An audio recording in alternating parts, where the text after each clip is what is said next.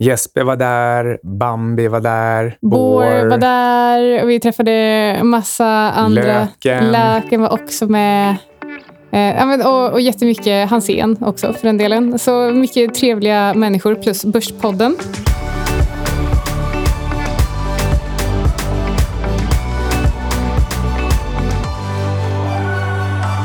Hej Anna. Hej Micke. Du lyssnar på Outsiders. Med Syding och Svan. Vad ska vi prata om idag? Vi ska prata om innovation, tech och digitalisering. Vi ska prata om varför det är olika saker och varför det inte motiverar höga multiplar. Vi ska framför allt prata om varför allting som är digitalt inte räknas som tech och eh, dra upp lite olika case om hur viktigt det är att man faktiskt förstår vad man investerar i, framför allt när det kommer till den här typen av eh, innovation, skulle man kunna säga. Möjligen kan man tycka att avsnittet är lite rörigt.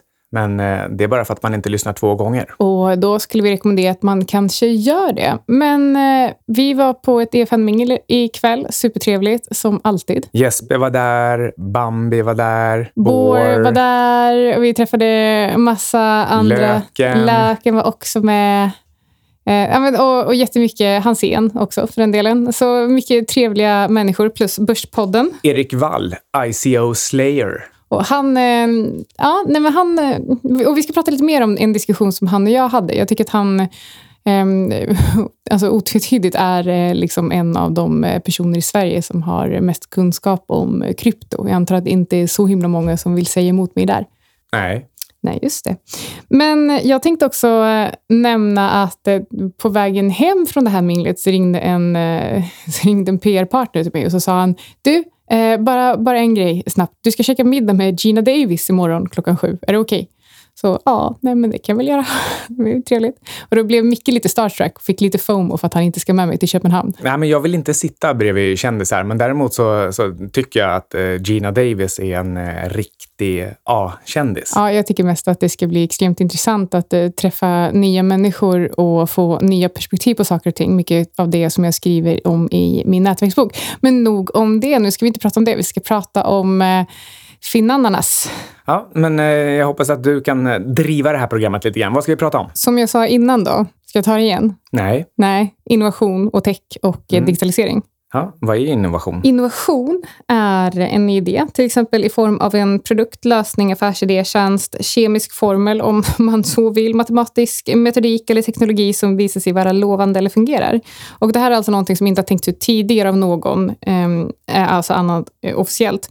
Och eh, vet du var ordet innovation kommer ifrån? Nova betyder ny, ungefär som är supernova när en ny stjärna dyker upp på himlen. Mm. Därför att en stjärna exploderar så att vi plötsligt ser den hur långt bort den än är. Precis. Latinets innovare, som betyder att förnya. Och eh, en innovation är resultatet av en utvecklingsprocess och kreativt tänkande, oftast under en längre tid. Skulle du kalla min eh, tillgångallokeringsstrategi för eh, en innovativ strategi? Jo, men det får man nog faktiskt göra. För det är, även om själva konceptet har funnits där, så är det inte särskilt många eller särskilt välkänt att det här är en, en, en naturlig approach till investeringar och marknaden. Nej, och jag har faktiskt en, en, eh, en tanke kring det här. Jag, eh, som faktiskt har lite med nya idéer att göra.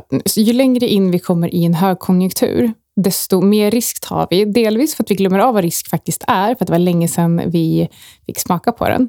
Och delvis också för att eh, vi måste nischa våra investeringar för att få någon form av avkastning. Och eh, och så, så, som sagt, så ju, ju längre fram vi skjuter fram risken, desto mer nischade blir vi, desto högre risk tar vi. Och istället då för att, för att frångå det här och faktiskt titta på historien, för att det, så här, det här händer varje gång. Så istället för att göra det så blir man, tar man högre och högre risk. Men jag valde att ta ett eh, helhetsgrepp och eh, se på marknader med ett helikopterperspektiv. Och titta på hur kan jag dra nytta av olika marknader för att skapa en en bra strategi för att minimera drawdowns i eh, en eventuell nedgång. Det är också just därför man kan vara tveksam till om det är en innovation eller inte.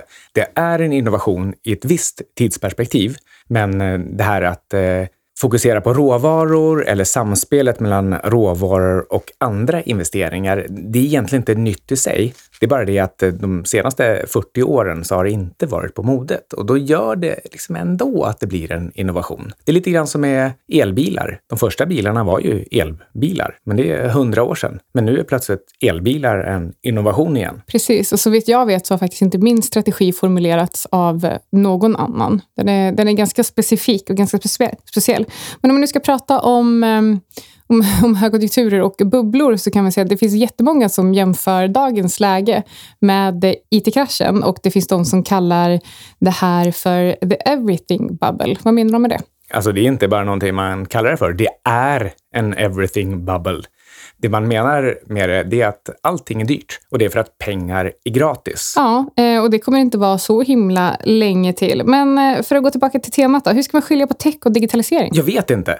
Men man ska i alla fall vara väldigt noggrann när man tittar på ett bolag. Är Domino's Pizza, är det ett techbolag som Jim Cramer säger? Jim Cramer menar alltså att Domino's Pizza är ett techbolag för att man som kund då kan följa till exempel orden via en app, via en GPS-app. Och jag skulle vilja, jag skulle vilja säga att eh, det där är inte mer än att man använder en mjukvara i företaget som kunden kan använda. Det är inget techbolag.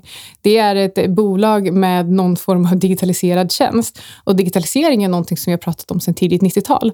Och, ehm, och jag menar, det var lite det här som hände under... Du, du kan vara tidigt 90-tal. Jag är tidigt 90-tal. Och det här var faktiskt någonting som vi pratade om ehm, eh, under, under IT-kraschen. Allting så var digitaliserat och man slängde sig med internet och VAP och allt vad det var och eh, då stack kursen iväg. Det är lite samma sak här. Techbolag eller bolag som man kallar det för tech har blivit superheta och, eh, och det sätts mycket, mycket högre multiplar på de här. Och eh, digitalisering och tech är alltså två helt olika saker. Du kan inte, du kan inte ha ett eh, bolag som, där bara för att du använder en dator i ditt arbete kallar det för techbolag.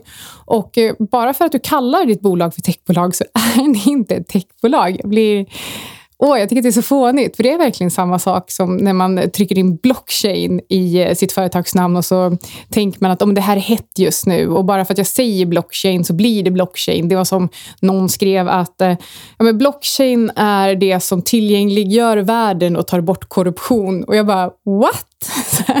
och så personlig fråga verkar ha investerat i någon typ av blockchainbolag. Och eh, jag tänkte, ja men, ja men, jättebra, du har ju inte, inte investerat i någonting som du förstår.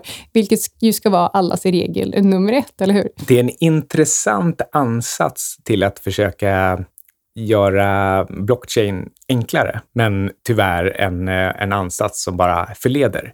Precis som Jim Cramer förleder när han försöker dölja Domino's Pizzas hö höga multiplar bakom att det är ett techbolag bara för att de har en, eh, en mjukvara i backoffice-systemet. Ja, men det är precis som jag säger. Ska man då kalla Ska man, ska man kalla liksom eh, SJ för techbolag för att de har ett biljettsystem digitalt?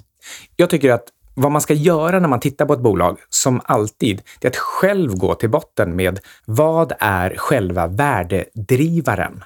Om du tittar på Intel som tillverkar halvledare, processorer, det de i slutändan säljer till slutkunden, det är en, en liten krets och den kretsen har de utvecklat på ett särskilt sätt och, och den här kretsen ingår som en komponent i framtida produkter.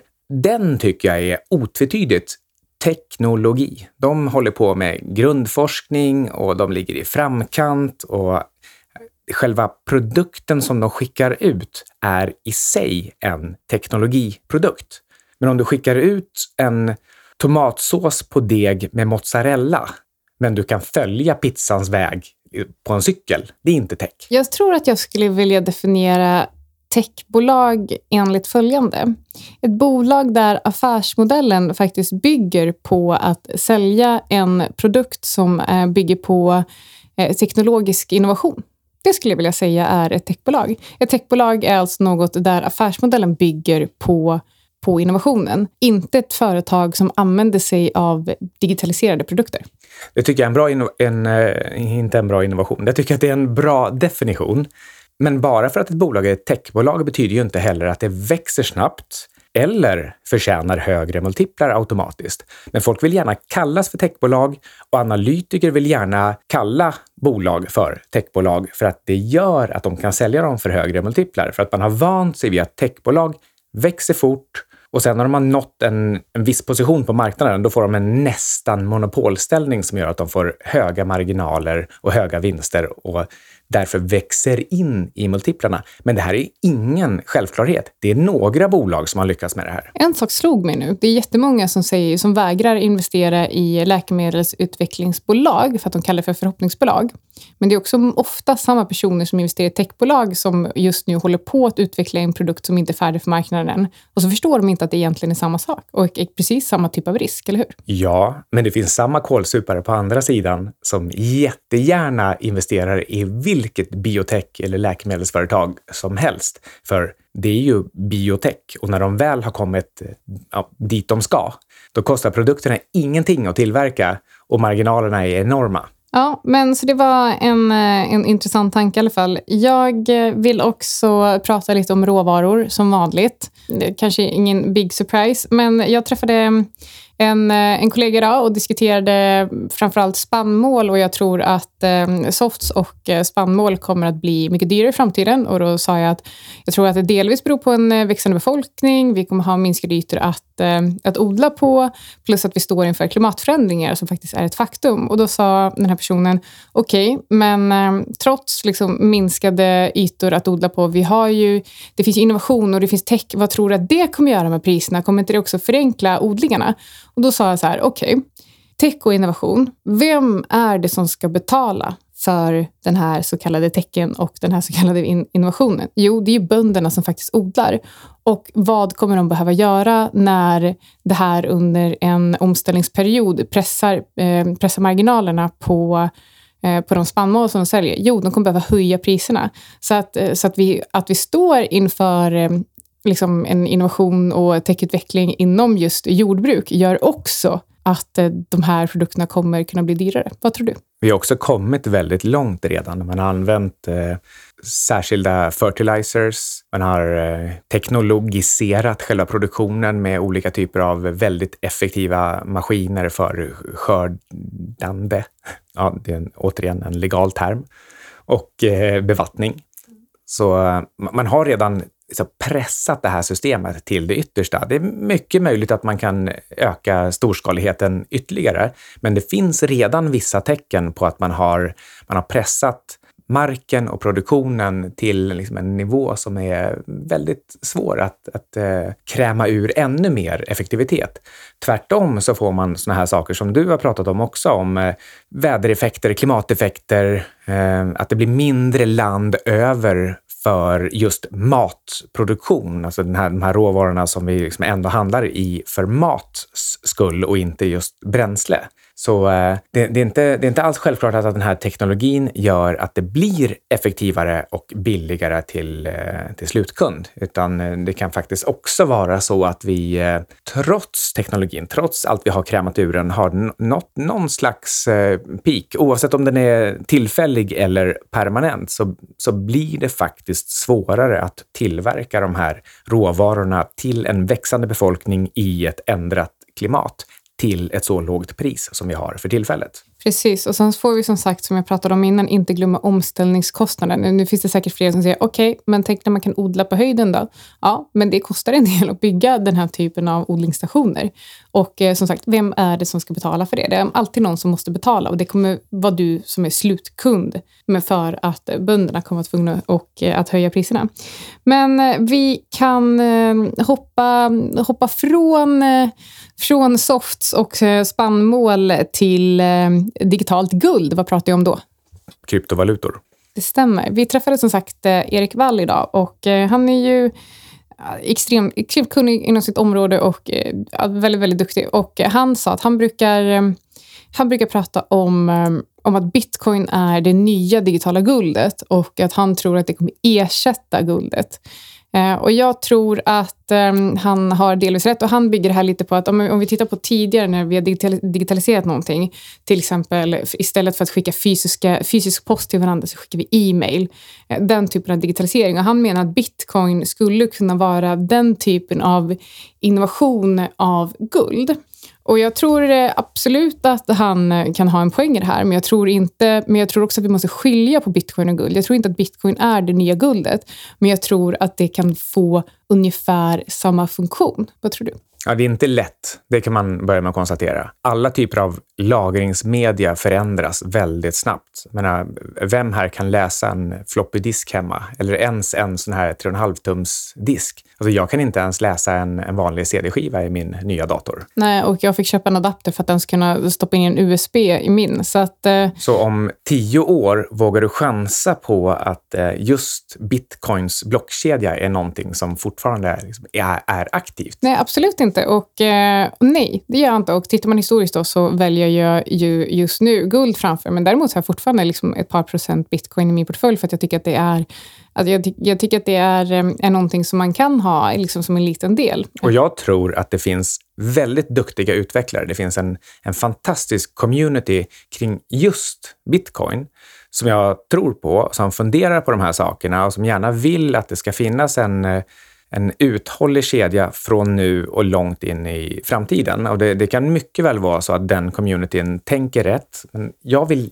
väldigt gärna ändå ha någon typ av konkret förankring. Nu, nu ska jag, alltså jag är en av de första att säga att jag vet att fiatvalutor, alltså alla dina vanliga sedlor och, sedlar och, och, och currencies, de har ju ingen förankring mer än att eh, det finns stater med våldsmonopol som tvingar dig att betala skatt i just de här. Men i övrigt så, så, så finns det ingen, eh, inget konkret värde i en fiatvaluta. Så på så sätt så är, så är egentligen, eh, alltså till exempel bitcoin är överlägset en fiatvaluta. Men guld har åtminstone den fördelen att det är ett, eh, ett grundelement, ett grundämne tillverkat i en supernova som inte försvinner. Ett kilo guld nu är ett kilo guld imorgon. Och även om du inte kan äta det eller egentligen tillverka någonting vettigt av det så eh, Eh, så fungerar det så att det är, det är delbart, det finns kvar, det är ganska fint, det är transporterbart. Det finns massa, massa fördelar med det som gör att man kan använda det som en, eh, en bas som alla kan komma överens om. Att vi kan, vi kan bara förankra allting i guldet. Men kanske någon typ av av gold money med en blockkedja förankrat i, i guld i slutändan. Du kan sakna konkret värde. Ja, det gör jag faktiskt. Men, men mer då? Eh, du sa att det här är the everything bubble. Vad, vad, tror du, vad tror du kommer hända nu? Står vi på en innovation och tech-bubbla? Är det här, eh, för jag, jag, tycker nämligen att jag ser, vi ser överallt, vi, vi har ju sett den här blockchain-bubblan egentligen, där bolag byter namn till någonting med blockchain för att, de ska, eh, för att aktiekursen ska dra iväg eller, eller vad det nu kan vara. Och ehm, jag, jag, tycker mig se ungefär samma sak i tech. Tech är så himla hett just nu att folk, folk liksom skiter lite i vad det är, så länge det är tech. Vi befinner oss i eh, jag vet inte vad man ska kalla det för, men landningsbanan eh, slutsträckan, slutspurten inför singulariteten. Den här utopin där teknologin lovar nirvana för oss alla. Sen om den här eh, landningsbanan är 25 eller 250 år lång. Det, det, går ju förstås inte att säga, men eh, det känns som att den är, den är kortare än den är längre. Jag känner att du klargjorde väldigt mycket, mycket med den definitionen om singulariteten. Men vad härligt. Ja, ja, vad härligt och bra. Skönt. Rörigt som sagt. Ja, men det, det är så jag är. Och, och världen är rörig.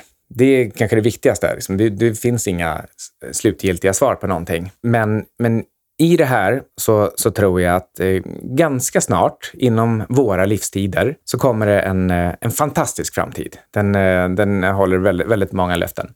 Men, och det, och det, finns en liten, liten sannolikhet att vi lyckas hoppa över en, eh, en jättesvacka och komma ända dit. Vi kan liksom lura oss själva fram till att den här materialiseras. Men jag tror inte det. Det är inte så världen brukar se ut. Utan eh, även om eh, 2020-talet, åtminstone andra halvan, lovar att vara helt fantastisk och liksom den verkliga startsträckan på det här, så tror jag att vi har här emellan så har vi en riktig kataklysmisk period med politisk och teknologisk eh, vad ska man säga, eh, ja, men, krasch, problem, strul. Allting som är dåligt. Allt som är dåligt. Men okej, men... Fimbulvetter. Ja, Fimbulvetter. The end is near. Men för att kanske då muntra upp våra lyssnare lite, vad ska man göra då? Alla vill ju investera i tech, men hur gör man? Vad gör man? Jag menar, både du och jag tycker att det är rätt kul att investera i techbolag. Jag tittar ju på ett onoterat techbolag just nu. Så att det, är, inte- det är inte så att, att vi säger stay away, men jag tror att det är som vanligt, liksom, vet vad du investerar i. Och har du ingen aning om vad det är för techutveckling och du inte förstår, ja, men då kanske du antingen behöver läsa på mer eller hålla dig utanför. Framförallt, betala inte fel priser. Ibland så kan man höra saker som att var tionde bolag går omkull, eller till och med nio av tio bolag går Jag tror att det omkull. är så startups i alla fall. Ja, om nio av tio av bolag går omkull, men det tionde går hundra gånger, ja, då har man ju gjort tio gånger pengarna. Det är ju asbra.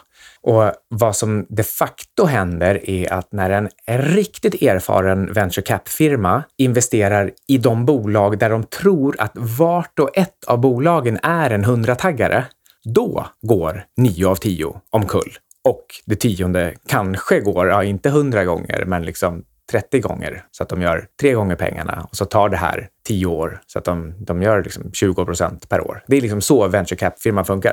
Men om du som privatperson investerar enligt shotgun-principen, att du bara, ah, men jag investerar i onoterade bolag och, och så hoppas jag att det funkar. Nej, då, då kommer 99 av 100 av dina investeringar och om du bara har råd med 10 investeringar så kommer sannolikt alla 10 gå riktigt dåligt. Ja, precis. Utan som, som sagt, vet vad du köper. Jag vet att alla pratar om det, men det är väl um, det är väl den här sanningen också som jag har pratat om. Att veta vad du köper, det innebär att du ska gå in med um, inställningen att du eh, inte förstår någonting och därför ska söka så mycket information som möjligt. Jag har ju till och med kallats för universums bästa förvaltare genom alla dimensioner. Det är bara jag som säger det, men En, okej. en del tror att jag har en handske med både en infinity stone och eh, en själssten och lite, lite diverse saker. Att jag bara Okej, kan, Thanos. ja, så som Thanos så har jag ändå investerat i minst tre bolag som har gått i konkurs. Vad- Ja, men precis. Så om, Det och- är, det är, det är poängen. Ja, och, och då kanske jag bara kan få knyta, knyta an det här till att det här går ju lite hand i hand med när folk säger köp inte fonder för att eh, de, eh, det går inte att överprestera index, men köp egna bolag istället. Du som en lekman som egentligen inte kan något om marknaden. Ah, skitsamma, det kanske en, vi, ska, vi ska prata lite mer om fonder och fondavgifter i ett annat avsnitt. Men jag tror att det, det kanske var allt för, ehm, för den här tech och dig- digitalisering och innovationsavsnittet med eh, blandad karaktär. Vi fick en fråga som jag bara vill ta upp om Lindy-effekt. Kör. Jag tycker att det kan vara en, eh, ja, men det är en allmänbildning vad Lindy-effekt är. Den eh, säger att eh, tiden som någonting har funnits är indikativ av hur lång tid det kommer finnas kvar. Så till exempel om Facebook har funnits i 12 år så, ehm, så finns det kvar i typ 12 år. Eller det finns i alla fall en viss sannolikhet att det finns kvar i 12 år. Men om, om en teknik bara har funnits i ett år, då, eh, då har den liksom inget ordentligt, liksom, den har ingen ordentlig förankring i samhället. Så den kan ganska snabbt försvinna också. Det här kan bara vara värt att tänka på när man tittar på investeringar. Om du, om du ser ett nytt biotechbolag eller någon annan slags mjukvara eller vad det nu är för någonting. Och, och, och, och framför allt, förväxla inte någon app med ett techbolag. Det är, det är fortfarande bara en mjukvarufront till någon typ av service bakom. Så eh, Tänk, tänk att eh, om det inte har funnits så länge, då är det inte så himla hög sannolikhet att det finns kvar särskilt länge. Så man skulle kunna säga att det är ett ganska enkelt sätt att börja titta på hur stor risk det är. Ja, det är ett bra sätt i alla fall att hindra sig själv från att bara kasta sig huvudstupa in i någonting som känns nytt. Hur länge har jetsurfbrädor funnits? Tio år. Just det. Just det. Tack för att du har lyssnat på vårt svamlande ännu en vecka. Det var ingen svamlande. Det här var oerhört kvalitet och eh, värdeskapande. 127 procent kvalitet skulle jag nästan säga. Vad hast du hälsade förresten? Ja, vad hastigt hälsade. Eh, men eh, som sagt, tack så jättemycket för att du har eh, lyssnat. Och jag tror att vi nästa vecka kommer snacka lite mer om fonder och avgifter och varför avgifter inte är någonting som du ska göra korstecken mot.